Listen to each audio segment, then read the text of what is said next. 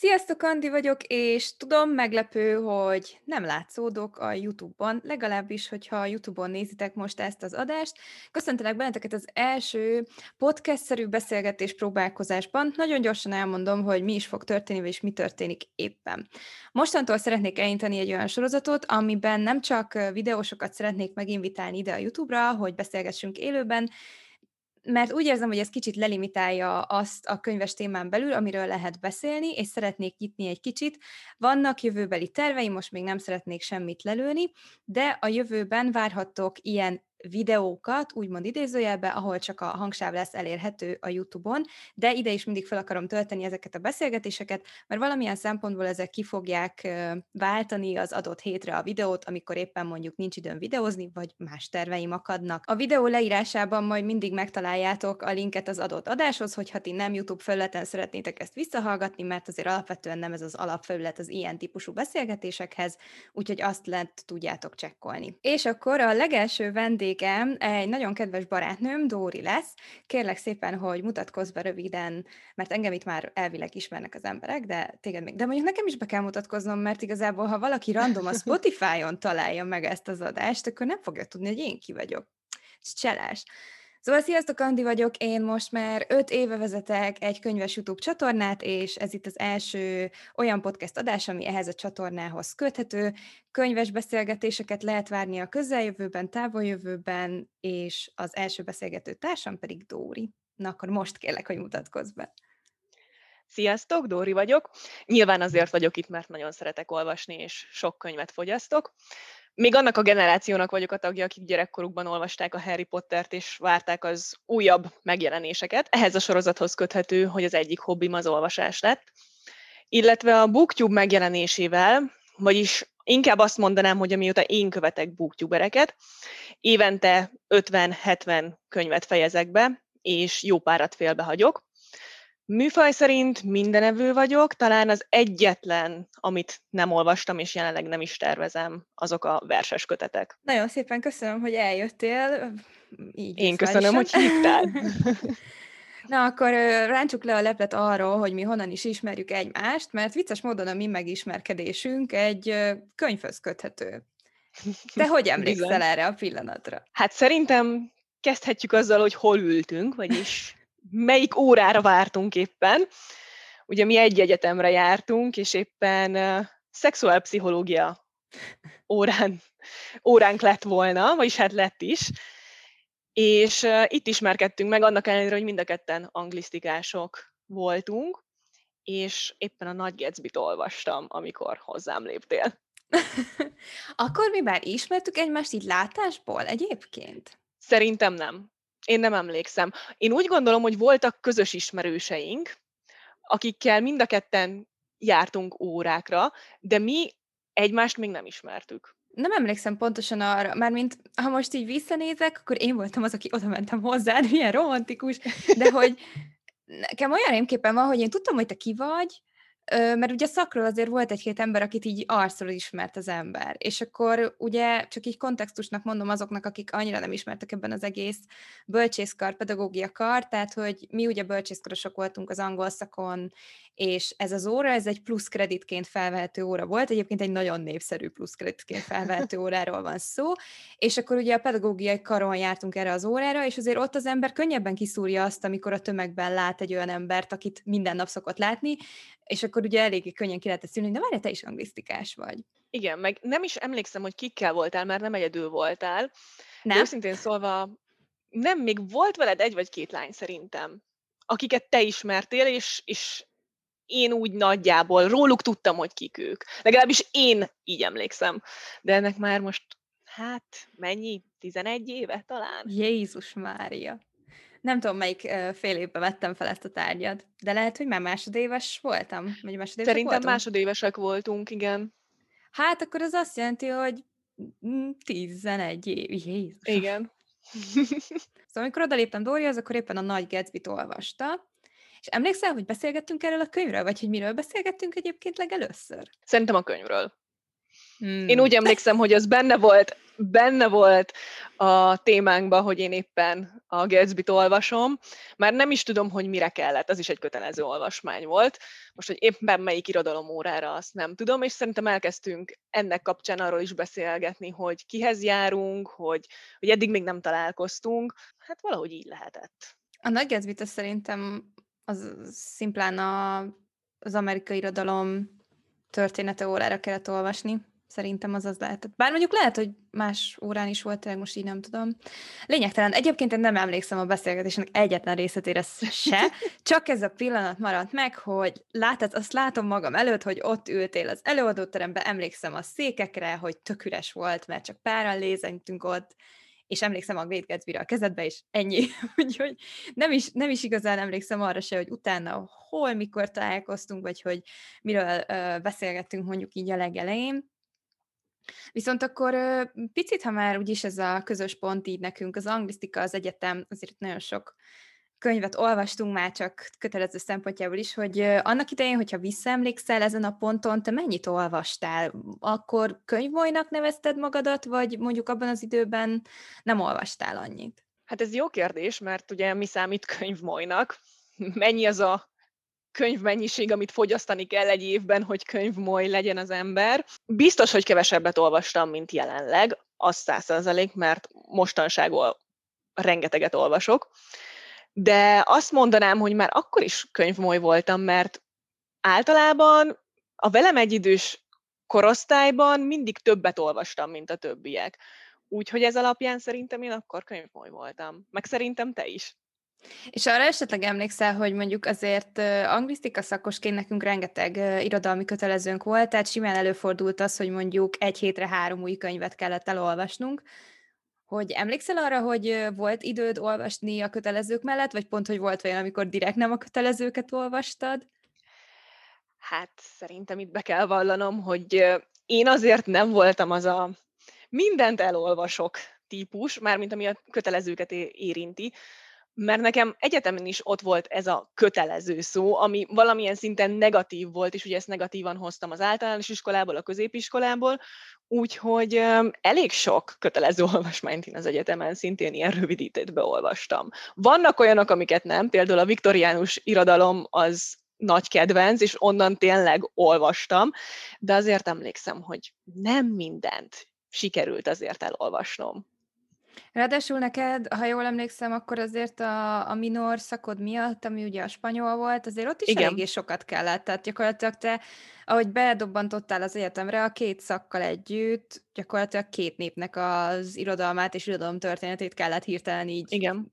felszedned. Szerintem egyébként egyetemi szinten nagyon nehéz azt kivitelezni, hogy minden egyes kötelezőt elolvas, főleg azért, mert azon kívül rengeteg szakirodalmat ugye kell olvasni, illetve hogy egyéb kötelezettségeid is vannak, úgymond, főleg, hogyha mondjuk az ember direkt halmoz tárgyakat, és direkt sok kreditet vesz fel, mint velem előfordult, olyankor ugye ter- leterheltebb leszel, és egyszerűen annyi idő alatt nem lehet minden egyetemi kötelezőt olvasni, úgyhogy szerintem ez nem egy ilyen főbejáró bűn, szerintem ez eléggé kiemelkedő, hogyha valaki kifejezetten az összes kötelezőt sikeresen teljesíti mindenféle éve alatt, mert azért nagyon sokat változnak ezek a beosztások azért a fél éveket, teki- fél éveket tekintve.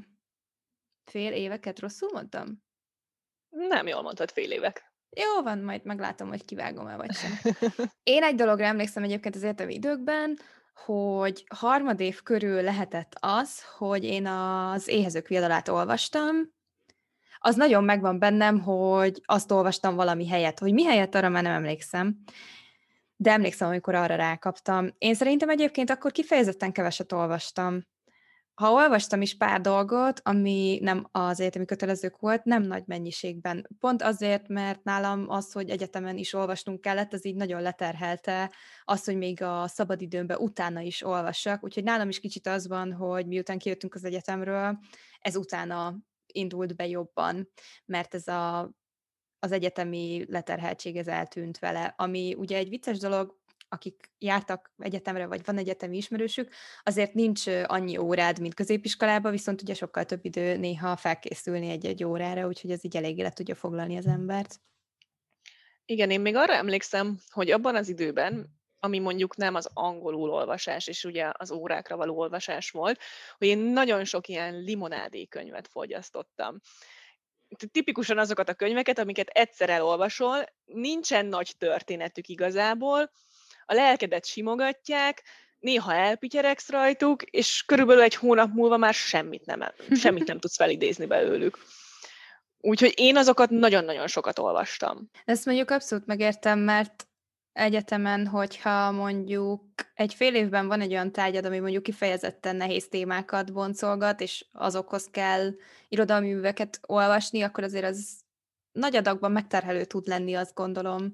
Én lehet, hogy azért is tartok még mindig egy kicsit egy-két komoly irodalmi műtől, mert annyira bennem van az az életérzés, amikor kötelező jelleggel kellett ezeket hetente olvasni, és emlékszem arra az érzésre, amikor így lelkileg megterhel, és így simán lehet, hogyha most egy-egy könyvet a kezembe vennék, nem terhelnének le úgy lelkileg, mint, mint ahogy az emlékeimben ez élsz, ez egy érdekes dolog szerintem.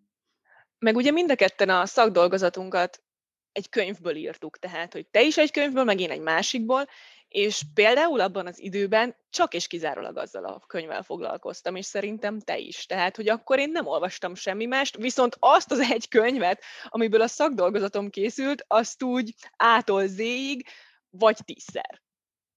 Nyugodtan nevezzük szerintem nevükön az említett irodalmi műveket. Rendben, szóval az enyém az üvöltőszelek volt, ugye a Brontétől. Nekem pedig az első, tehát a BS, az a Dorian Gray arcképe volt, az Wilde-tól. Szerintem amikor üvöltőszeleket olvastam, akkor csak üvöltőszeleket olvastam. Illetve akkor utána jött, hogy én nagyon-nagyon megszerettem a Bronte nővéreket, ugyebár, és én utána, az egyetem után én mindenkitől minden könyvet elolvastam. Jó, ezt nem is tudtam. De, de úgyhogy az összes meg is van itthon. Nem mondom, hogy mindegyik a kedvencem, de amúgy úgy többet tehát a Jane meg, a, meg az üvöltőszelek azok abszolút. Na, majd akkor leinformálódok podcast után, mert ugye én az év második felében majd a Bronte nővérektől akarok olvastatni a Facebook csoporttal. És... Tényleg? Aha, nem mondtam még? Nem, nem. Hát szóval, ugye most Austin-t olvasunk Igen. az év első felében, és akkor így gondolkoztam, hogy most ugye hat hónap három regény, akkor a következő időszakban is hat hónap három regény, és akkor így egyszer csak beugrott, hogy a Bronték végül is hárman voltak, mert nem akartam csak egy szerzőt választani, úgyhogy el akarom olvasni majd az üvöltőszereket, mivel ugye Emily Brontinak az az egy jegyzetregénye van, és én egyébként még nem olvastam végig, úgyhogy itt az ideje. Viszont nem a Jane Eyre-t akarom Charlotte Brontétól, és majd Anne Brontétól majd meglátom. Azt hiszem, neki is több regénye van, úgyhogy majd leinformálok, hogy mi a véleményed a, a Brontékról ilyen szempontból. Rendben. Szóval, hogy említetted, miközben elkészültünk már erre a beszélgetésre, hogy egészen meghatározó volt mind a kettőnk számára igazából az, hogy az egyetemen ugye az angol nyelvű kötelezőket olvastuk angol nyelven értelemszerűen, és neked ugye még ráadásul a spanyolba be is játszott az, hogy sokszor a spanyol művek talán ritkábban elérhetőbbek magyarul, mert én azért emlékszem arra, amikor az angol kötelezőket magyarul olvastam, hogy könnyebben haladjak, főleg a régebbi írásokkal kapcsolatban. Milyen emlékeid vannak ilyen más nyelven való olvasás szempontjából? Én az anyanyelvemen szeretek olvasni. Nem igazán szeretek más nyelveken olvasni, annak ellenére, hogy például filmeket csak és kizárólag eredeti nyelven nézek, hogyha beszélem azt az adott nyelvet. Ráadásul ugye anglisztikán nem ezeket a kortárs, meg ifjúsági, jó, hát kortást is olvastunk, de ifjúságit nem igazán, amiknek ugye azért a nyelvezete sokkal könnyebb, tehát nehéz volt angolul olvasni, annak ellenére, hogy beszéltem már angolul. Spanyolul pedig egyáltalán nem szeretek a mai napig olvasni. Arra az egyre emlékszem, és ez egy nagyon vicces történet, és remélem, hogy ez soha nem fog visszajutni az adott tanárig, hogy nekünk el kellett olvasni a Don Quixote-t. Na már most nekem a Don Quixote az egy nagyon-nagyon-nagyon hosszú mű, és nagyon nehéz is olvasni, és akkoriban az én spanyolom még nem volt olyan szinten, úgyhogy én, a, és pont erre kérdezett rá a tanár a szóbelin, hogy na hát akkor a Don Quixote-vel hogy állunk, stb. És emlékszem, hogy azért kaptam hármast azon a, azon a vizsgán, mert én azt mondtam, hogy hát igen, a Don Quixote-t elkezdtem, de nem olvastam teljesen végig. És akkor azt mondta a tanár, hogy jó, hát akkor ezért kapok hármast és nem négyest, holott egy szót nem olvastam a Don Quixote-ből, mert tudtam, hogy az biztos, hogy nem fog sikerülni. Milyen lenne, hogyha most próbálnál meg egyébként a mostani spanyol nyelvtudásoddal mondjuk egy Don Quixote-t? Szerintem azt most se próbálnám meg. Uh-huh. Azt ugye a spanyol ismerősi körömben is azt mondják, hogy akik anyanyelvűek, nekik is nehéz. Mostanság azért már olvasok spanyolul. Pont 2021-et egy spanyol könyvvel kezdtem, ami amúgy egy hatalmas kedvencem lesz szerintem forever, de azon kívül még mindig nem a kedvenc nyelvem arra, hogy olvassak rajta. Nem tudom, hogy nálad ez hogy volt neked, hogy az angol nyelven való olvasás, hogy viszonyulsz hozzá? Hát nekem az egyetemen baromi nehéz volt még, mert én gimileg végén találtam ki, hogy anglisztikára megyek, és akkor hirtelen ráültem az angolra, hogy na, akkor most fölhozzuk magunkat angolra. Úgyhogy nekem az elején nagyon nehéz volt az angol szakon, mert én akkor úgy éreztem, hogy az átlag alatt vagyok az angol nyelvtudásomban, úgyhogy én nagyon sokszor azért is olvastam magyarul, akár érthetőbb angol műveket is, mert annyira lassan haladtam az olvasással, hogy egyszerűen órákra lehetetlen volt befejezni. Nem nagyon vannak arról már emlékeim, hogy egyébként ez mikor változott meg. Nekem egy ilyen hülyeségem van, hogy nagyon sokszor azt szokott frusztrálni, hogyha érzem a magyar szövegen, hogy az angolul nem ilyen idiótán hangzik. És itt egyébként nem arról van szó, hogy én ilyen rettetesen jó fordító lennék, ha elkezdenék fordítani, mert borzalmas fordító lennék, viszont azért, mert angol közegben léteztem sokáig, és valamilyen szinten a munkahelyem miatt most is angol közegben vagyok, ezért van egyfajta érzetem arra, amikor mondjuk egy magyar szövegen látom, hogy ez, ez az angolban nem így nézett ki, vagy lehetett volna szebben jobban mondjuk az adott mondatot lefordítani. Nagyon sokszor szoktak ezek frusztrálni, szóval sokszor azért részesítem előnybe azt, hogy az eredeti nyelven olvassak el, főleg egy angol szerző művét, mert félek a magyar fordítástól. Ezért viszont nagyon becsülöm, amikor szép magyar fordítást találok, tehát meg szeretném is majd a jövőben emlékeztetni magam arra, hogy hangsúlyozom ki, amikor szép magyar fordítást találok, mert azért nem jó, hogyha csak a negatívra fókuszál az ember. Szóval én kifejezetten keveset olvastam az egyetemi évek alatt angolul, és utána sokkal többet, szóval nálam ez egy ilyen érdekes váltás ilyen szempontból. Én is amúgy sokat olvasok angolul, tehát annak ellenére, hogy nem feltétlen az a kedvenc nyelvem, mármint hogy az olvasásra, de azt vettem észre, hogy inkább akkor teszem ezt, amikor egy adott könyv még nincs kint magyarul. Vagy annyira várok egy könyvet, hogy azt mondom, hogy inkább elolvasom angolul, tudom, hogy jön a magyar fordítása, már látom, hogy mikor jelenik meg, de én előbb el szeretném olvasni.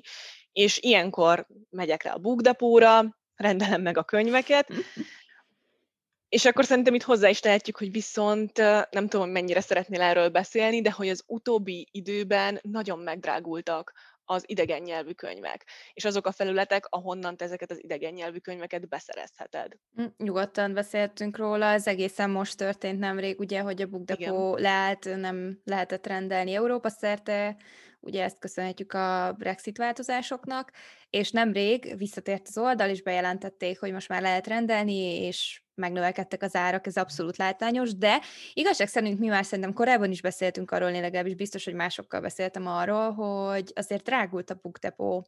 Szóval én emlékszem arra, amikor a korai időkben tényleg a legtöbb könyvet, ami érdekelt akkor engem, a 2500 forint körül járon be lehetett szerezni. Most meg az utóbbi időben akárhányszor nézegettem, még mondjuk így tavaly, a mostani váltás előtt, azért inkább a 4000 forint felé kezdtek közelíteni az árak, tehát itt lehetne találgatni, hogy mi történt. Én például nagyon sokáig nem voltam vele tisztában, hogy a Bookdepot már rég az Amazon uh, ónolja, azt akartam mondani, szóval, hogy az Amazon tulajdonában van ez az oldal. Szóval egy kicsit úgy vagyok vele, hogy valószínűleg az idő alatt elkezdték felhúzni az áraikat, hogy hát most ott is ők nyerészkednek, de hogy, hogy ugye egyensúlyban legyen jobban mondjuk az Amazonos oldalhoz képest ez, szóval én ezt okolom részben, most meg ugye abszolút ez a, ez a másik dolog, ami így hozta ezt a változást. Meg ugye, hát ugye a forintunknak az alakulása hát sem igen. kedvenc annak, hogy te külföldről rendelj el bármit is, és nekem is például idén volt egy ilyen nagyon-nagyon fájó pont. A már említett könyvről, amit előbb beszéltem, van egy kedvenc spanyol booktuberem, és ő írt egy könyvet, és én mindenképpen meg akartam venni ezt a könyvet.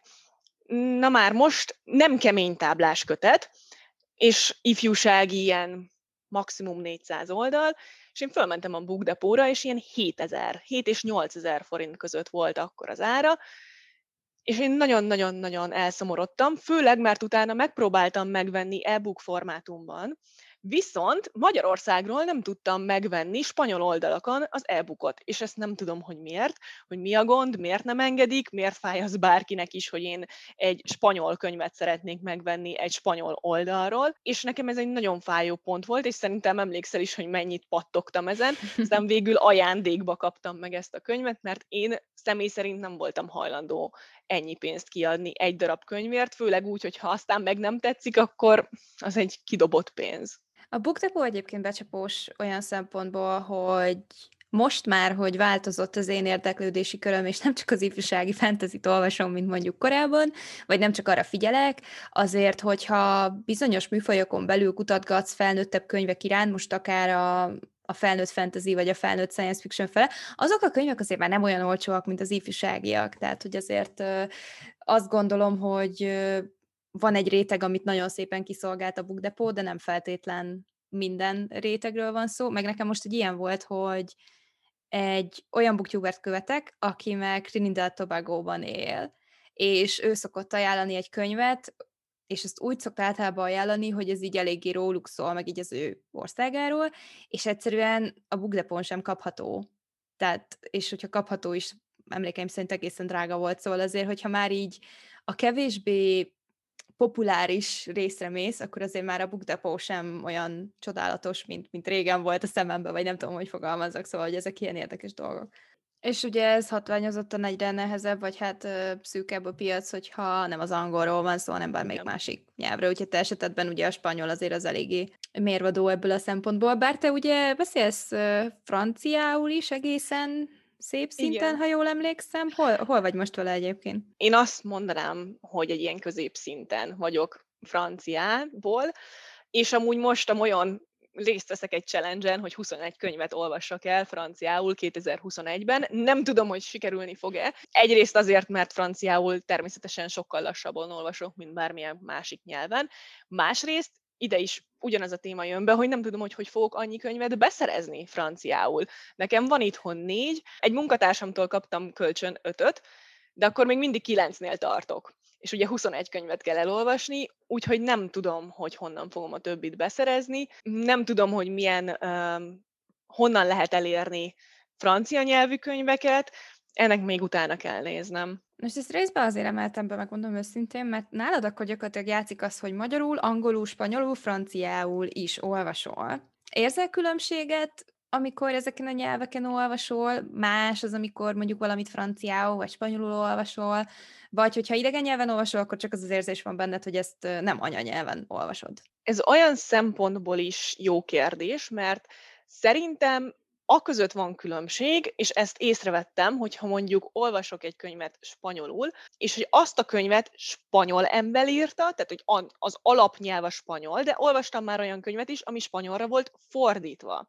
És az utóbbi az számomra nehezebben olvasható. És egy nagyon vicces történet ehhez is kapcsolódik, hogy nekem a párom ő spanyol, és egyszer olvasott egy spanyol nyelvű könyvet, de nem az alapnyelve volt a spanyol, tehát spanyolra fordították. És nagyon hosszú ideig olvasta, és én néha így oda-oda szúrogattam neki, hogy na mi van, nem megy a könyvolvasás, vagy nem tetszik, vagy, vagy, vagy mi van, miért olvasod ilyen hosszú ideig azt a könyvet, mert egy nagyon-nagyon rövid könyvről voltam úgy szó.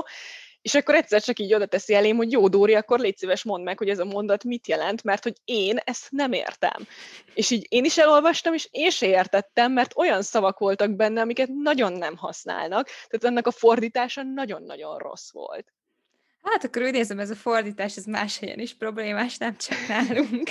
Szóval ez, ez az, amit föl tudnék hozni, mást annyira nem. Uh-huh.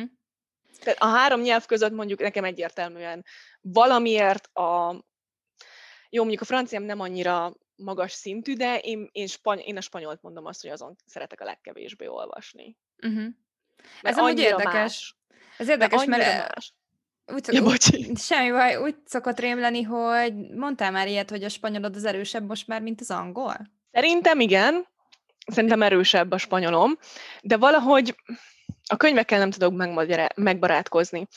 Franciául amúgy az az érdekes, van egy olyan igeidejük, amit főleg csak is kizárólag ilyen írott formaként használnak, és például én ezzel először a könyvekbe találkoztam, mert én előbb kezdtem el franciául könyvet olvasni, mint hogy odaírtottam volna nyelvtanban, hogy létezik ez az igeidő, és igazából egy órát néztük csak ezt az igeidőt, mert mondta a tanár, hogy hát ez az igeidő, ez igazából csak is kizárólag az írott szövegekre, főleg a könyvekre vonatkozik, és ez amúgy nagyon-nagyon érdekes szerintem, hogy van egy, egy nyelv, és, és van egy igeidő, amit már szinte csak és kizárólag a könyvekben használnak. Egyáltalán nem terveztem, hogy ennyi időt töltünk a más nyelven olvasást Majd...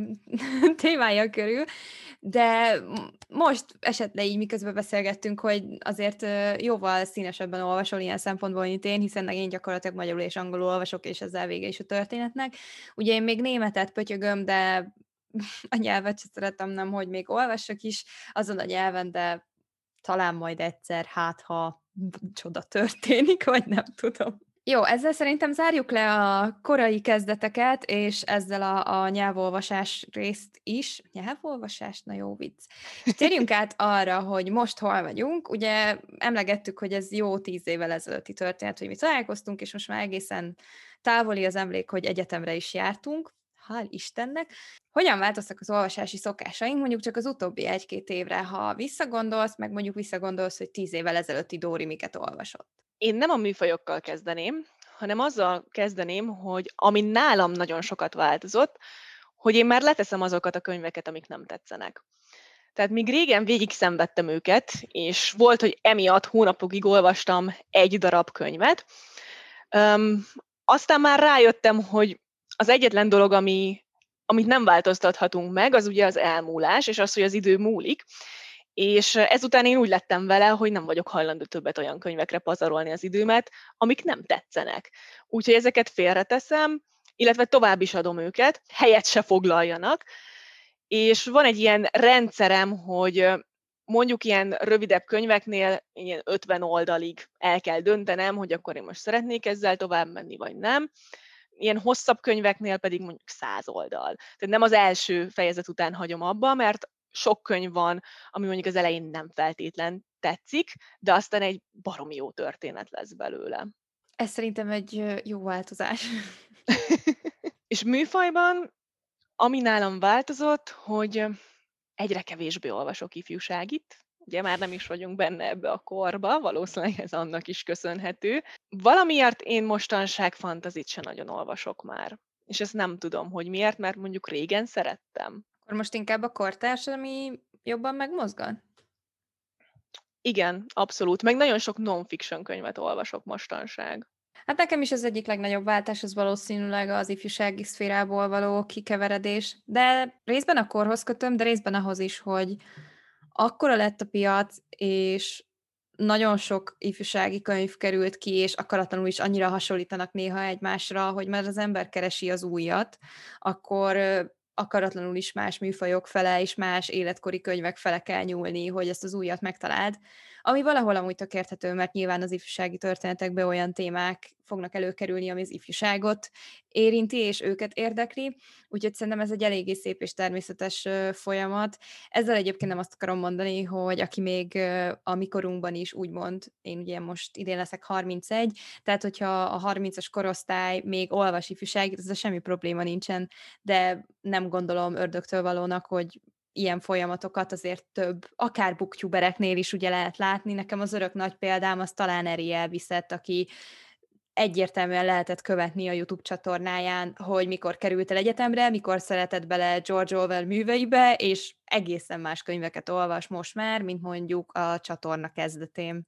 Amikor mi elkezdtünk booktube-ot követni, illetve te elkezdtél videózni, akkor nagyon-nagyon az ifjúsági vonal volt szerintem az akkori booktubereknél a fő. Még a mai napig megtalálható, hogy az ifjúsági vonal, természetesen, hiszen nagyon sokan nagyon fiatalok még, de mi már akkor sem voltunk ám ugye a 25 alatt, hanem 25 fölött voltunk. Nem tudtam, hol nekem... kiukadni. és nekem például már akkor is néha az volt a nehéz, hogy nagyon sok könyvet megvettem azért, mert XY booktuber azt olvassa és ajánlja, és elolvastam, és rájöttem, hogy ez már nem az enyém, tehát ez már nem nekem való, ez már nem annyira tetszik, Úgyhogy nekem már akkor is voltak ilyen problémáim az ifjúságival, hogy nem mindegyiket bírtam elolvasni. Például emlékszem, hogy hatalmas hype volt ugye Sarah J. Maas körül, és én is elolvastam tőle egy másfél könyvet, és így többet nem szeretnék Sarah J. Maas felé tendálni. Ugyanakkor meg Leiner Laurától az iskolák versenyét azt mostanság olvastam el, vagyis hát az, az első trilógiát az akkor, amikor kijött, és most is elolvastam ugye a második trilógiának az első könyvét, és ezt meg szeretem. Annyit kiegészítésnek csak hozzátennék, hogy ugye amikor én kezdtem a csatornát, az ugye 15, nem, 16. 16. 16 eleje. Akkor azért még mind a ketten nagy részt a külföldi booktube követtük, hiszen a magyar az még nagyon kicsi volt. Tehát amikor most itt emlegettünk ilyen booktube dolgokat, az leginkább a külföldire értendő, mint a magyarra. Erről majd egy kicsit beszéltünk később is, ugye, hogy a magyar szféra azt nem gyakorlatilag az elmúlt egy-két évben kezdett igazán kiszélesedni, és most rengeteg új booktuber van. De azért annak idején tényleg elég erősen meghatározta a mi élményünket a, a booktube, és ugye én is követtem, és nyilván a fiatalokat követed, ifjúsági, ez egy eléggé túlpörgetett téma, tehát hogy aki egy kicsit is figyeli a buktyupot, azért ezt szerintem látta és tudja. Nekem is egészen sok csalódásom van ilyen szempontból, az évek alatt így összegyűlt. Szerintem kicsit ez ilyen kivéthetetlen. Ha most vonzódsz a videós műfajhoz, és tetszik az, hogy nem egy blogot olvasol, hanem valakit élőben valamilyen szempontból nézel egy videóban, ahogy éppen mesél egy könyvről, akkor egész egyszerűen ez, a, amit könnyebben elérsz a nézettebbek közül is ez a jellemző, de most már szerintem egyébként a külföldi booktube is egészen ö, kiszélesedett, úgyhogy azért ö, már könnyebb megtalálni szerintem olyan csatornákat, akik akár komolyabb irodalommal, akár nem feltétlen csak a, a tipikus műfajbeli könyvekkel foglalkoznak. Igen, talán te voltál az, aki a Lucid Reader-t ajánlotta egyszer nekem? Aki a klasszikus művekkel foglalkozik, vagy nem te voltál, nem, nem emlékszem már, de például ő is klasszikus irodalommal foglalkozik, és remélem, hogy jól mondtam a nevét, majd ezt azért csekkoljuk le. Egészen uh, sok viktoriánust olvas ő, ha jól emlékszem. Nem? Igen. De, igen, de. Igen, igen. Elég egyértelmű, hogy az itt és mostal egyből behoztuk a booktube úgyhogy kicsit ezt hoznám elő. Olyan szempontból, hogy ugye én videósként benne vagyok, booktuber vagyok ilyen, viszont te úgy fogyasztasz booktuber tartalmat, hogy te igazából ilyen könyves szférában nem mozogsz, tehát, hogy nincs blogod, nincs vlogod, instán sem csinálsz bookstagramot, ugye, ami most ugyanúgy egy menő része ennek az egész internetes könyves médiának. Te külső szemlélőként hogy látod ezt a világot, hogy milyen a magyar booktube? Beszéljünk a booktube-ról, mert azért én is abban vagyok ugye jobban ismertebb kiket követsz, hányunkat követsz, többet követsz mint régen, szóval, hogy ilyen kis külső néző szempontot, ha megosztanál, ez szerintem tök érdekes lehet. Nekem tetszik az, ami a magyar booktube jelenleg történik, hogy egy közösség alakult ki köztetek, hogy együtt csináltok videókat, van könyvklub, könyvekről beszélgettek élőben többen, és látszik, hogy ismeritek egymást. Ezt én még régebben más külföldi csatornákon láttam, és nagyon jó, hogy ez most a magyar booktube is ö, megjelenik. Az viszont szerintem egy jó kérdés, hogy egyre többen vagytok, hogy a közönség, aki erre vevő, ez nem olyan hatalmas, mint például egy angol nyelvterületen, szóval nem tudom, meddig bír el a magyar booktube újabb embereket. Személy szerint én régen nagyon sok embert követtem a magyar booktube-on, Viszont nekem ez azért nem volt jó megoldás, mert többet néztem videót, mint mondjuk olvastam. Szóval én az, hogy kiket követek, már nagyon-nagyon leredukáltam. Körülbelül három ember, ugye természetesen rád, Andi, tehát te vagy az, az, aki engem is bevittél ebbe az egész booktube meg szerintem ott vagyok az első rajongóit között day one-tól. Nem ezért hívtalak meg erre a beszélgetésre, de nagyon szépen köszönöm. Um, és akkor rajtad kívül még követem Zsófit, mert szerintem ő zseniális, illetve Tamarát, mert szerintem ő egy nagyon jó új színfolt a magyar booktube-on, de ez nem azt jelenti, hogy a többiek nem lennének jók, vagy nem érdekelne, nagyon sok másik lányt is követtem, Viszont, ahogy már említettem, muszáj leredukálnom, hogy legyen egy hármas csoport, akinek tényleg minden videóját megnézem, és mindig, amikor föltöltitek, ott ülök és megnézem, illetve az a csoport, akiket ismerek, néha szoktam nézni, ugyanakkor nem minden egyes videójukat nézem meg, hanem csak az, ami cím alapján engem jobban érdekel. Kevesebb is, tehát mondjuk, hogyha éppen nagyon sok időm van, akkor leülök, és akkor szépen így végignézegetem a videókat, de inkább próbálok magára az olvasásra koncentrálni. Ezt egyébként nagyon átélem. Rengeteg... És tudod mi? Mondja Ja, bocsi. És tudod, mi az érdekes? Az, hogy én tőled úgy tudom, hogy azok a videótípusok a leg népszerűbbek, amik mondjuk a BookTag videók, vagy a BookHaul videók, az ilyen összesítő videók, viszont nekem meg pont nem ezek tetszenek. És megmondom miért. Mert ha valakit te követsz, és nem kell hosszú ideig követni, legyen az mondjuk pár hónap, és tényleg minden videóját rendszeresen megnézed, akkor ha jön egy ilyen BookTag videó, akkor az neked nem ad annyival többet, tehát, hogy ugyanazokat a könyveket nézem vissza nagyjából, amiket ugye, amikről már hallottam, és én inkább emiatt azokat a videókat szeretem, amik vagy egy darab könyvről szólnak, vagy egy reading vlog, vagy pedig ezek a havi összesítők, hogy ezeket már elolvastam, és akkor Dóri ott van, és moly meg van nyitva párhuzamosan, és ami nekem is tetszik, akkor gyorsan kívánságlistára pakolom, úgyhogy növelve a TBR listámat. A tegnél az a veszélyes, ezt már én is megfogalmaztam magamnak, hogy az elején, amikor elkezded a videózást, akkor azért még ugye tudsz régebbi olvasmányokhoz is visszanyúlni. De egy idő után, amikor már az ember a sokadik teget csinálja meg, akkor már én is éreztem egy időben, hogy ugyanazokat a könyveket tudom csak előszedni, mert egy idő után elfogytak a lehetőségek. Úgyhogy én abszolút értem ezt, amit mondasz, mert ezt kicsit videós oldalról is egyébként átéltem, de milyen mázli, hogy nem csak olyan tegek vannak, amik kifejezett könyves tegek, nekem is most jövő héten teg videóm lesz, és inkább a csatornáról fog mhm. szólni, meg a videókról, és nem a könyvekről, de egyébként ez egy tényleg érdekes gondolat, hogy a, a tegeknél szerintem egy kicsit egy idő után ezt így az ember is talán belülről is látja, nem csak kívülről. Amit én nagyon-nagyon szeretek a BookTube-on és a magyar BookTube-on, hogy annyi fiatal, intelligens embert nézhetek, és tényleg nem az van, hogy nagyon sok, ugye a mai internet világában ugye nagyon-nagyon sok az ilyen trash, amit a fiatalok néznek és fogyasztanak, és annyira jó látni, hogy van egy közösség, ahol ennyi intelligens ember összegyűl, könyvekről beszélgetnek, és azt is látom, hogy ezeket fiatalok is követik, tehát tényleg a középiskolások is, néha ott látom az ilyen chatbe, az élő csetekbe, hogy valaki beírja, hogy mit tudom én, 13 éves vagyok, nekem ajánlanád -e ezt a könyvet, és komolyan mondom, ilyenkor akkorákat szoktam mosolyogni, mert annyira jól esik látni, hogy, hogy van rá piac, és hogy intelligens embereket szintén intelligens emberek tudnak követni, és egy olyan témáról beszélgetünk, vagy kultúrálódunk, ami azért tényleg annyira szívmelengető. Hát ezt igazán szépen mondtad, nem is tudom, hogy hogy lehet ebből tovább indulni.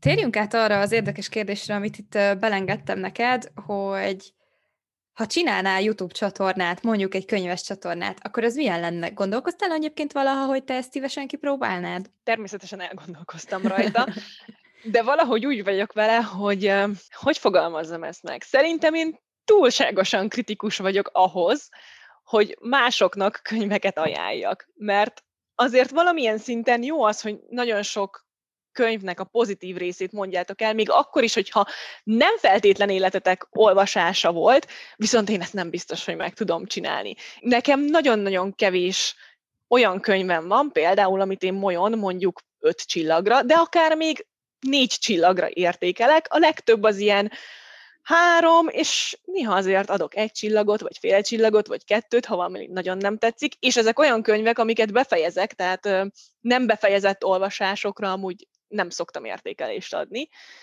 Szóval, hogy alapvetően én néha túl kritikusnak érzem saját magamat, és nem vagyok biztos benne, hogy mondjuk ez egy csatornánál jó lenne. Hát itt az a kérdés merül fel, hogy akkor rendcsatornád lenne-e? általában, hogyha valaki nagyon a negatívat hangsúlyozza ki, akkor az valahogy mindig így a rend videóműfajba szokott átesni. Én nekem például van egy nagyon nagy kedvencem, az Ausztrál Lili, Szia, aki most éppen Olaszországban tegeti a mindennapjait, és ő az, aki gyakorlatilag rendvideókkal ugrott be az éterbe.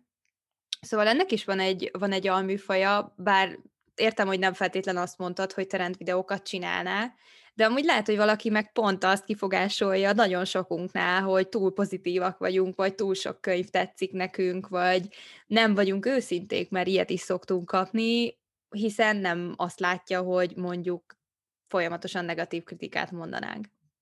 Igen, csak ugye ezért szerintem ezzel csinyán kell bánni, mert attól még, hogy nekem valami nem tetszik, attól az másnak tetszhet. És hogyha én mondjuk nagyon negatívan fejezem ki a véleményem valamiről, és emiatt mást lebeszélek róla, az meg nem feltétlen olyan jó. Tehát, hogy értem én is azt, mert néha én is érzem amúgy, hogy nagyon, nagyon sokszor csak a pozitívat kapjuk a booktube-on, kivéve Zsófinál, mert Zsófi imádnivalóan szokta kifejteni, hogy mi az, ami nem tetszik neki, és én imádom ezért Zsófit, tényleg. De ugyanakkor meg, ha minél több negatív kritikát adnátok, akkor szerintem kevesebb lenne tényleg úgymond a, azok a könyvek, amiket azért vesznek meg az emberek, mert ajánlás útján, ugye booktuber ajánlás útján. Lehet, hogy akkor én se olvasnék el mondjuk egy olyan könyvet, ami mondjuk lehet, hogy nekem amúgy tetszene csak éppen az adott booktubernek nem. Úgyhogy szerintem nagyon sokan nagyon szépen fogalmazzátok amúgy azt meg, hogy mi az, amit tetszik nektek, hogy hogy emelitek ki, mert sokan csináljátok azt, hogy elmondjátok, hogy mi tetszett, azért hozzáteszitek néha a kisebb negatív oldalát is, és ez teljesen rendben van, szerintem. Térjünk vissza még oda, hogy mi lenne, hogyha csinálnál YouTube csatornát. Ugye mondtad, hogy a tag videókban néha azt érzed, hogy ugyanazok a könyvek jönnek vissza, akkor például, ha te elkezdenél YouTube-on videózni, akkor nem lennének tag videóid? Hát lehet, hogy az elején stratégiai szempontból kéne, és hogy te is mondtad, ugyebár, hogy az elején még könnyű, meg hát ahogy tőled tudom, azért ezek futnak, tehát hogy amíg az ember megfelelő nézettséget szerez magának, addig lehet, hogy stratégiai szempontból be kell vállalni olyan videótípusokat, amiket mondjuk annyira az adott ember nem szeret készíteni. Videótípusokból, ahogy említettem, én nagyon szeretem az ilyen havi összegzőket, amikor arról van szó, hogy miket olvastak már el a booktuberek, és arról egy rövid összegzés van. A vlog típus nekem nagyon tetszik. A reading vlog nagyon-nagyon tetszik. Egyetlen hátránya természetesen, hogy ezek hosszú videók. De nagyon jó látni, hogy tényleg egy-egy könyv, főleg, hogyha az a könyv megosztó, vagy tényleg nem úgy kezdődik, ahogy te azt annyira szereted, aztán a végén nagyon-nagyon szereted, például nálad a vörös nővér. Ezek nagyon érdekesek, és mondjuk én is szívesen csinálnám, hisz ilyenkor nem csak tehát ilyenkor magadra is vissza tudsz reflektálni, hogy úristen, tényleg én az elején nem annyira bírtam ezt a könyvet, de aztán mégis mennyire jó lett. Van olyan dolog, amit hiányolsz? Mondjuk, ha az utóbbi időben, mikor pörgetted akár a külföldi booktubereket a Youtube-on, vagy mondjuk a magyarokat, hogy van olyan, amit hiányolsz így témában, vagy valami konkrét könyv, amit úgy szívesen látnál egy videóban például? Hát mondhatnám azt, hogy az úgymond hiánycik volt, hogy olyan booktuberek legyenek, és talán a magyar booktuben még nincs is, például klasszikus irodalomról, avagy ugye non-fictionről. Ugye non-fictionnél most a Tamara bejött, akinek főleg, ha jól tudom, ez a profilja, vagyis ahogy látom, de például klasszikus irodalomról külön túl sok szó nincsen.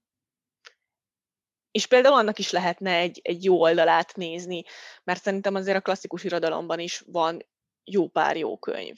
A klasszikus egyébként pár helyen feljön, de nem titok, mert Discordon történt. Kaptunk már ilyet egyébként nézőktől, hogy a Booktube könyvklubba is lehetne klasszikus hónap, tehát van erre egy elég egyértelmű igény egyébként tényleg. Egy-két videósnál azért jobban dominálnak a klasszikus művek, például Edmond az, aki több klasszikust olvas, de például Evelynnek most a top kedvencek, meg a top nem kedvencek videóiban, mind a két videóban voltak klasszikus művek is, szóval itt ott, ott felbukkanik, de tényleg aránylag keveset foglalkozunk vele, majd remélem, hogy Booktube könyvklubban lesz klasszikus hónap, szerintem ez borítékolható, mert egészen több oldalról kapjuk meg ezt a visszajelzést.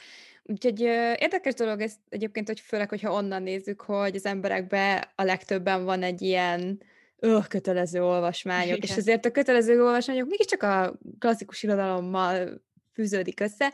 Most én idén egyébként nem azért csinálom az Austin és Bronte olvasást, mert annyira a klasszikus irodalmat akarom népszerűsíteni, egész egyszerűen Austin újraolvasásokat kezdtem el kívánni, és akkor úgy gondoltam, hogy ez egy jó irány lehet a, a Facebook csoporttal, meg szerettem volna hosszú távra előre tervezni, tehát ne, ne az legyen, mint tavaly, hogy havonta változtattam körülbelül, hogy mi lesz a következő könyv, úgyhogy ez az állandóság például nekem sokkal többet számított most ennél a, az évnél, meg ennek az évnek a tervezésénél, de azért nem állítom, hogy nem vagyok büszke arra, hogy Austin és Bronte lesz az idei évnek a, a közös olvasmányai ebben a Facebook csoporttal, amit ugye vezetek. Meg akit én kiszoktam emelni rengetegszer, és szerintem már ő is unja, az a Balázs, és a Balázsnak a csatornája, aki gyakorlatilag irodalomtörténészként robbant a YouTube-ra, és amit ő csinál, az nem a BookTube, hanem ő tényleg olyan emészthető, kellemes formába teszi azokat a témákat, amik a klasszikus könyvekkel kapcsolatban feljönnek, és egy ilyen nagyon jó érzete van szerintem az ő videóinak, őt már annyiszor emlegettem, hogy már tényleg szerintem mindenki unja. Ugye ő Shakespeare művekkel robbant be, illetve most Hemingway-el foglalkozik, és elkezdett világirodalmi klasszikusokkal foglalkozni, szóval ő például az én fejemben úgy él, hogy ezt a vonalat nagyon szépen kiegészíti, és én nagyon-nagyon örülök, hogy ő ennek irodalomtörténészként így nekiállt, mert szerintem ez, ez csodálatos. Még talán, amit, hogyha nagyon személyes dolgokba is bele lehet menni, amit mondjuk én hiányolnék a BookTube-ról, hogy nekem van egy olyan írónő, akit én nagyon szeretek, és szeretem a könyveit, bár tudom, hogy sok kritika éri, a Filippa Gregory, és neki a történelmi regényei szerintem zseniálisak. Olyan szempontból, hogy nem tudom fölfogni, hogy hogy lehet hogy tudja ezeket a könyveket összerakni, és a Tudor korhoz köthető regényeket ír. Nagyon-nagyon sok történelmi háttere van, és nagyon sok minden tényleg meg is történt a történelemben, és ugye ő ezt így szépen egy regényes formátumban adja elő, főleg ugye női főszereplői vannak, és én például imádom, tehát ezeket a könyveket nagyon-nagyon szeretem, és róla még soha nem hallottam amúgy egy BookTube csatornán se. Annyira nem nagyon olvassák. Gondolkozom csak, hogy ezt a, a műfajt egyáltalán valakinél hasonlót láttam-e, de, de lehet, hogy én is azt mondanám, hogy, hogy ez a kevésbé kevésbé forgatott műfaj. Szerintem kevésbé menő most, talán. Nekem kicsit olyan érzésem van. Az is lehet. Vagy ugye, aki esetleg a történelmi regényt, az lehet, hogy inkább már egy ilyen Outlander felé tendál, ami azért fantazi, de még történelmi. Igen, lehet, hogy valószínűleg a, ebben a műfajban ő a legismertebb, meg legszeretettebb sorozat. Azt hiszem Evelyn olvasta, vagy olvassa a sorozatod. De igen, nem tudom, igen, hogy kinél másnál láttam még, vagy hogy ő... Meg ugye Evelynnél ott van az Anzsuk, ami most nem tudom, de szerintem az is ugyanez a történelmi regény vonal. Itt talán ott, de szét kéne néznem a Youtube-on őszintén, mert így fejből nem tudom, hogy, hogy kinél lehet ilyen például. Én egyébként nagyon régóta akarok tőle olvasni, már szerintem előtted is hallottam az ő nevéről, úgyhogy valamikor meg kellene ejtenem, de most behúzott a Bridgerton, úgyhogy most éppen azt olvasom. Úgyhogy, Amúgy ups. én én Filippa Gregorintól először elolvastam jó pár évvel ezelőtt, már ajándékban megkaptam, de úgy, úgy érst, hogy tényleg talán pont egyetemista időszak alatt.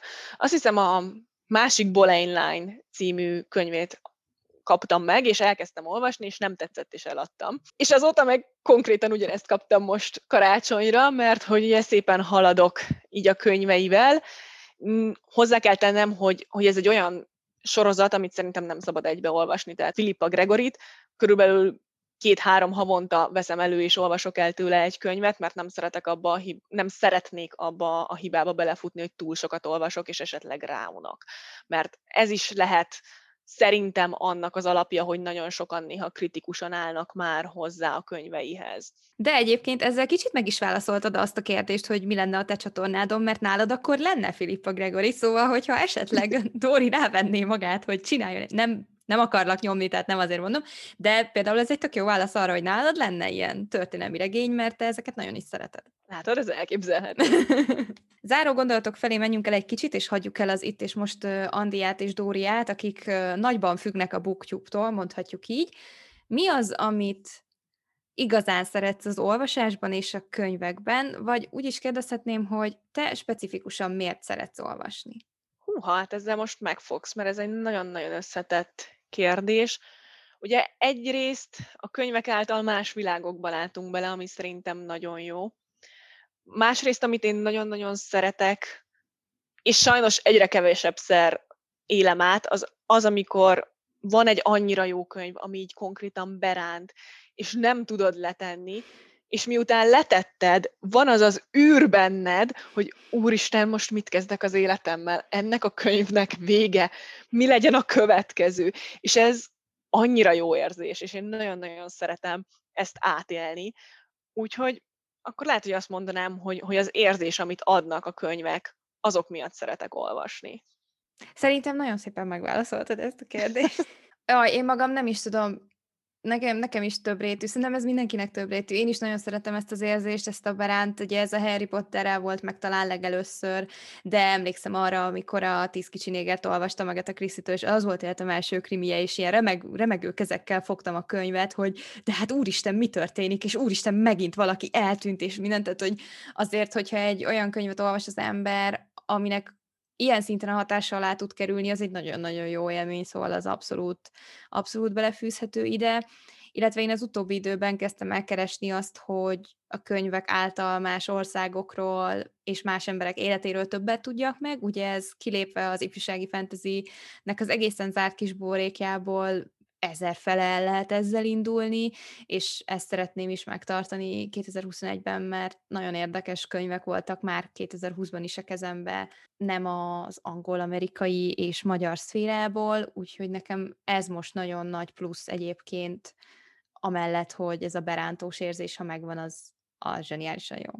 És amúgy ezzel szintén inspirálsz másokat is, engem is. Én is el szoktam ilyenkor gondolkodni, hogy hány olyan embertől olvastam könyvet, akik tényleg nem az angol száz területről jöttek, nem túl sok, úgyhogy nekem is kéne néha e felé, e felé mennem. Mert ez is egyfajta újabb rálátás a világra. Ez egyébként egy nagyon érdekes dolog, mert amikor én elkezdtem videózni, akkor ugye kijöve az anglisztika szakról, az utolsó hat évemet az angol irodalom és amerikai irodalom művei határozták meg nagyban, és én a legelső videómra kaptam egy ilyen kommentet, erre a mai napig emlékszem, hogy félidőben kinyomta a csávó a videómat, mert hogy én kijelentettem, hogy alig olvasok magyaroktól. És ugye az, hogy kontextus mi volt, az senkit nem érdekel ilyenkor, és tök vicces valahol, hogy utána részben azért, mert beindult a csatorna, elkezdtem én is a magyar szerzők felé kacsingatni, hiszen akárhonnan nézem, földrajzilag azért meghatározza azt, hogy honnan csinálom én ezeket a videókat,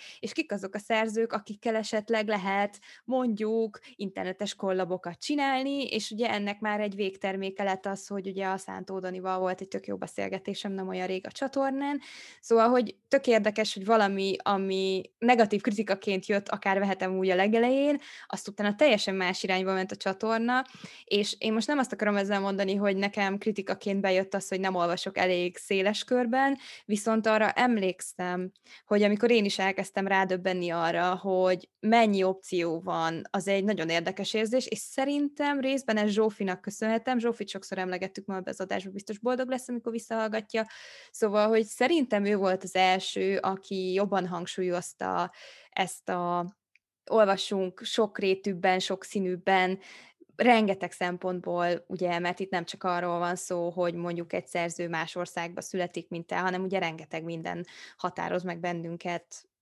földrészen belül, nyelvek, a kultúra, a történelme az adott országnak, stb. stb. Úgyhogy ez tényleg egy érdekes irány, meg egy érdekes tapasztalás, azt gondolom. Régen én sem olvastam magyaroktól, és én is kijelentettem, én konkrétan kijelentettem, tehát jobban, mint te, hogy én nem olvasok magyaroktól, de akkor voltam, mit tudom én, 18-19 éves. Nem gondolod, hogy ez lehet annak a hozománya, hogy középiskolában, meg általános iskolában, akiktől mi magyarul olvastunk, nagyon kevés volt az, amit szerintem abban az adott korban nekünk annyi évesen el kellett volna olvasnunk, úgy igazából ahhoz, hogy megértsük. Tehát, hogy én szerintem nekem ez a nem olvasok magyaroktól, ez főleg azért volt akkor, mert csak és kizárólag kötelező olvasmányokat olvastam akkoriban magyaroktól, és azok nem tetszettek. És ma már én is nagyon-nagyon sok magyar írótól olvasok, és több magyar írót szeretek is. Szerintem ebben abszolút van valami. Nem állítom azt, hogy nálam erről szólt. Nekem is voltak ilyen kijelentéseim szerintem. De nehéz, mert Ugye most azt mondjuk, hogy a kötelezők azok, amik elvették a kedvünket, de nem feltétlen tudnám azt mondani, hogy én például most a magyar kortárs irodalomba el tudnék úgy merülni. És lehet, hogy az érzés kicsit hasonló lenne mint a kötelező szféra. Itt inkább az a nehéz egyébként szerintem, hogy nagyon sokszor olyan műveket kell elolvasni, ami irodalomtörténeti szempontból fontos, és nem feltétlen azért, mert az egy annyira katartikusan jó könyv, hogy közben abszolút beránt, és megvan ez az olvasói érzés, amit ugye most felelmegettünk, miközben lehet, hogy azoknak a szerzőknek vannak olyan könyvei, amiket mondjuk egy irodalomtörténész bizonyos szempontok miatt nem tart akkora jelentőségűnek, a kor szempontjából, de például lehet, hogy sokkal jobban élvezed. Nekem az első ilyen pillanatom egyébként egyetemen volt, amikor felvettem egy magyar szakos tantárgyat, és ott Részben ugye azért, mert az már egy specifikus szeminárium volt, egy adott korszakból olvastunk műveket, és ugye ott már nem a legnépszerűbb műveket olvastaták, vagy hát úgy legnépszerűbb, hogy a kötelezőknek a a listáján mondjuk előálló könyvek, hanem mondjuk tényleg, ami így még a korszakban fontos volt, és egy-egy szerzőnek mondjuk a kevésbé ismertebb művét, és ott nekem nagyon jó tapasztalataim voltak, hogy fú, a magyar irodalomban ilyen könyvek is vannak, miért nem ezeket olvassuk? Szóval, hogy ez egy, ez egy nehéz, nehéz dolog, és szerintem tényleg van ebben valami biztos, hogy, hogy itt is az van, mint az én régi veszőparipám, hogy meg kell találni azt a könyvet, ami neked szól, amihez személyes szinten tudsz kötődni, és az lehet bármi, tehát az lehet egy karakter, lehet egy téma, lehet egy világ, egy ország, egy történelmi rész, tehát hogy ez annyira szubjektív, de hogyha te megtalálod azt a könyvet, akkor utána az nagyon tud vinni tovább, hogy akkor még ilyet, még ilyet, még ilyet, és akkor egyszer csak ott vagy, hogy ja, hát én egyébként egész sok magyar olvasok, mint így az utóbbi időben így látom. Tehát... Meg amúgy néha van olyan, hogy nem is tudod, hogy magyartól olvasol. Én nekem például, ugye én olvastam a csodaidőket, és én a csodaidőket még akkor olvastam, amikor, amikor kiadták, tehát nem most, hanem uh-huh. még nagyon régen.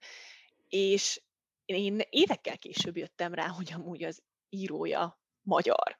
Mert van, amikor egy, vagy nem figyelsz oda, kettő, vagy ugye író jelnevet használ, és én teljesen meg voltam döbben, hogy úristen, magyaroktól is tudok ilyen jót olvasni, mert ugye ez még az a korszakom volt, amikor azt mondtam, hogy én magyaroktól nem olvasok, pedig nem voltam úgy tapasztalatom, és így nagyon-nagyon meglepődtem, hogy például a szerzőnő magyar. Én, én már úgy mentem bele, hogy én tudtam, tehát uh, itt ez az érzés nekem nem volt meg.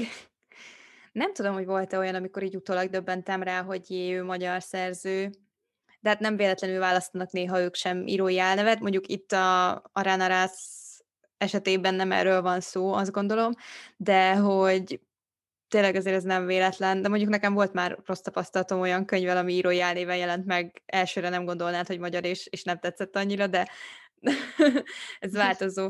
Szerintem itt nagyon sokat számít a tapasztalás, hogy éppen mennyire van mázdid, amikor mondjuk egy adott könyv megtalál, és ez mondjuk mennyire működik nálad, és az, hogy az éppen magyar szerzője vagy sem, és hogyha jól, jól alakul, akkor ugye történhet az, hogy elkezdesz csak magyar szerzőktől olvasni, mert azt érzed a közegednek, de alakulhat úgy, hogy elkezdesz óceánon túli szerzőket olvasni, mert, mert az lesz a közeged, szóval ez egyébként egy nagyon összetett dolog. Igen. De a lényeg az, hogy magyar szerzőktől olvasni jó, és erre mind a ketten rájöttünk az évek során, és mind a ketten olvasunk is tőlük. Igen, nekem is most az egyik legégetőbb TBR könyvem az Moskát Anitának a, az bőr, amit részben tényleg azért is szeretnék olvasni, mert magyar szerzőről van szó, és nagy részben azért, mert Moskát Anitáról van szó, úgyhogy ez abszolút tényleg így van. Hát keresgélni kell, ez a, ez a nagy ez a nagy kulcs. Kitartás kell igazából ez a hobbihoz, hogyha egy jobban belegondol az ember, mert hatalmas a piac, ami nagyon jó, de azon belül is annyi műfaj, annyi lehetőség, és tényleg van olyan, amikor az ember elzárkózik, akár a non-fictionről is beszélhetnénk, x ideig nem érdekelt, kész. De most, amikor mondjuk az ember elkezd rájönni, hogy de hát vannak ezek az akarsz róla beszélni típusú könyvek, amiket elolvasol, és észre se veszed, hogy az egy non-fiction, ugye esetemben, és teljesen be voltam rántva, és imádtam az egészet, és akkor elkezd az ember ezzel foglalkozni, és akkor, hát akkor, akkor nézzük, hogy még milyen non-fiction van, és akkor ez itt tök szépen épül, és ez egy tök jó, tök jó folyamat, szóval ezek jó cuccok. Igen, és amúgy ahhoz kell még külön kitartás, hogyha valaki véletlen, vagy hát tényleg véletlen, olyan könyveket fog ki sorozatosan, amik nem tetszenek neki, és amúgy erre például tök jó, amit én csinálok, hogy akkor ott hagyom, és nem, nem megyek vele tovább, és tényleg keresni kell addig, hogy eljöjjön az a könyv, ami, ami viszont már tetszik, és úgymond egy olvasói válságból kiseigíthet, ami lehet, hogy nem olvasói válság, bár az is létezik, de hogy mondjuk azért olvasói válság, mert olyan könyveket választottál, tök random, amik nem jók, vagy neked nem tetszenek. Igen, itt hozzátenném azt, hogy én mentem át egy olyan időszakon is, amikor arra kellett rádöbbennem, hogy lehet, hogy részben azzal van a baja, hogy én könyvet választok. És ekkor kezdtem el szerintem részben azzal foglalkozni, hogy mi lenne, hogyha nem minden ajánlást a booktube szednék, ami nyilván nem azt jelenti, hogy akkor minden sátán, amit a booktube szedsz, csak egy kicsit tudatosabban hátradőlni, átgondolni, mi alapján választasz, kinek az ajánlására adsz, mondjuk egy könyv kapcsán akkor mondjuk megnézed csak a címkéket, nem nézel leírást. Tehát, hogy itt nagyon sok ö, féleképpen lehet választani könyveket, és hogyha az ember például sok rosszba fut bele, mint ahogy ezt én is tettem 18-19 fele, akkor utána el lehet gondolkozni azon, hogy akkor valamit most változtassunk meg, és akkor ebből egészen jó dolgok is tudnak születni. Szóval igen, azért kell ide a szerencse, meg a kitartás, mint ahogy az élethez is azt gondolom. Jó, milyen magas törtű gondolatokhoz jutottunk el így egy órával később. Igen, de amúgy teljesen egyetértek, mert a BookTube nagyon-nagyon jó arra, hogy az embert boostolja, és inspirálja, hogy olvasson és mit olvasson, de nagyon fontos megválogatni azt, hogy, hogy tényleg mit veszel meg. Tehát én is megszoktam nézni ugye a BookTube ajánlásokat, hogy akkor X könyvet én szeretnék elolvasni, de mielőtt én még eldöntöm, hogy ezt az X könyvet amúgy elolvasom-e, én azért megnézem például a molyos százalékot. Én tudom, hogy melyik az a molyos százalék, ami alatt, hogyha én olvasok, akkor valószínűleg nem fog nekem tetszeni. Tehát, hogy itt azért mindig figyelembe kell venni, hogy ugye mindig egy ember véleményét halljuk, vagy hát ha nem éppen egy nagyon fölkapott könyvről van szó, akiről, amiről tíz ember csinál videót, hanem mondjuk egy olyan könyvről, amiről csak egy vagy kettő. Tehát ott egy vagy két ember véleményéről van szó, nem biztos, hogy egyezni fog a tieddel, úgyhogy egy kicsit jobban utána kell nézni, hogy vajon neked az jó lenne, vagy nem, és ahogy mondtad, ismerni kell, ismerni kell azt egy idő után, hogy mi az, ami, ami számunkra jó. Most erről az jutott eszembe egyébként, hogy nem szeretem ezt a szót használni, hogy felelősség, de valamilyen szinten egy idő után az, mert amikor többször megkapja az ember, hogy miattad vettem meg ezt a könyvet, meg miattad kezdtem el olvasni azt a könyvet, akkor mindig egyből leizzadok, hogy úristen, mert hogyha az embernek rossz élményt okozol, az nyilván ez nem fog téged se boldogá tenni, úgyhogy ez egy ilyen nehéz biznisz, mert azért biztos, hogy lesz olyan, aki az én ajánlásomra kezdi el mondjuk a Dévabát trilógiát olvasni, amitől hangos volt ugye a csatorna tavaly, és simán lehet, hogy lesz köztük, aki annyira nem fogja szeretni, és ez egyébként egy szörnyű, szörnyű érzés, és ezt igazából egyikőtök sem tudja kiküszöbölni, úgyhogy igen. Hát mondjuk azért hozzáteszem, hogy én is volt olyan, hogy a te ajánlásoddal olvastam a könyvet, és nekem nem tetszett, de hozzáteszem, hogy ez soha nem soha nem gondoltam mondjuk azt, hogy akkor én ez, ez, ezután nem foglak követni. És most nem csak azért, mert a barátnőm vagy, hanem úgy alapvetően ezt más booktuberre is rá tudnám mondani. Tehát, hogy attól függetlenül ezt csak úgy elkönyveltem, hogy oké, okay, ez neked tetszett, tök jó, Nekem viszont ez annyira nem jött be, mert amúgy szerintem nekünk eléggé különböző az ízlésünk alapvetően, de, de hogy ezek előfordulnak. Aztán meg vannak olyan könyvek, amiket mind a ketten imádunk. Szóval ez ilyen tényleg felelősségnek mondható, de én inkább ezt mindig pozitívabbnak értékelem, főleg nézői szemmel, mert én is azért olvasok 50, 60, 70 könyvet el egy évben, mert követem a booktube-ot, és folyamatosan kapom az információkat, és folyamatosan inspirálódom, és inspirál az, ahogy mások olvasnak, és hogy tényleg mások is sok könyvet vesznek, sokat olvasnak, és ezáltal én is. Sok könyvet veszek, sokat olvasok, megpróbálok minél kevesebb embert követni, hogy olvassak is, mert tényleg volt olyan pillanat, és erről már, ezt már említettem, amikor sok embert követtem, és inkább booktubereket néztem, mint hogy olvastam volna. De szerintem ez mindenképpen egy pozitív dolog, még akkor is, hogyha az adott embernek nem fog tetszeni az a, az a könyv, amit te ajánlottál. Azt meg az adott embernek kell lerendeznie magába, hogy oké, okay, ez most csak egy ilyen kis személyes érzés, mert nem vagyunk ugyanolyanok, attól még egy másik könyv simán tetszhet. Ez annyira szép gondolat volt, aminek azért örülök, mert pontosan emiatt kértelek meg részben téged is arra, hogy gyere és beszélgess velem, mert ugye nekem egészen más tapasztalatom van most már öt év bukjú videózás után, mint mondjuk neked külső szemlélőként, és tök örülök annak, hogy például biztos nem te vagy az egyedüli, akinek nem feltétlen fordul át ez negatívba, hogyha egy ajánlás után olvas egy könyvet, és ez nem tetszik neki, én meg így egyből stresszbe vagyok tőle, szóval ezt nagyon köszönöm, hogy megosztottad itt velem, meg velünk, illetve ezért is örülök, hogy itt voltál. Azt gondolom, hogy ez egy szép gondolat arra, hogy lezárjuk ezt a beszélgetést. Egyetlen egy dolog még mielőtt elköszönünk. Na mi volt az a könyv, amit az én ajánlásomra olvastál, és nem szerettél? Jaj, Elmerjem mondani? Vaj szint, Dóri! Nekem az ötödik évszak nem tetszett. Nem is olvastam teljesen végig, de ne ölj meg, légy szíves. Ezt a beszélgetést offline fogjuk folytatni. Azért remélem még itt vagy. Persze. Köszönöm szépen, hogy itt voltatok ma velünk, és meghallgattátok ezt az adást. Dórinak nagyon szépen köszönöm, hogy bevállalta és eljött velem ide beszélgetni. Ugye most ez podcast formátum, ez egy egészen újfajta közeg. Nekem is, nekem is szoknom kell, viszont remélem, hogy nem ez az első és utolsó adásom. Ha bármi kérdés, komment van, akkor a YouTube videó alatt a komment szekció ugyanúgy elérhető, és ott tudtok visszajelzést küldeni nekem és nekünk. Köszönöm szépen még egyszer, Dori, hogy itt voltál. Én köszönöm. Sziasztok! Sziasztok!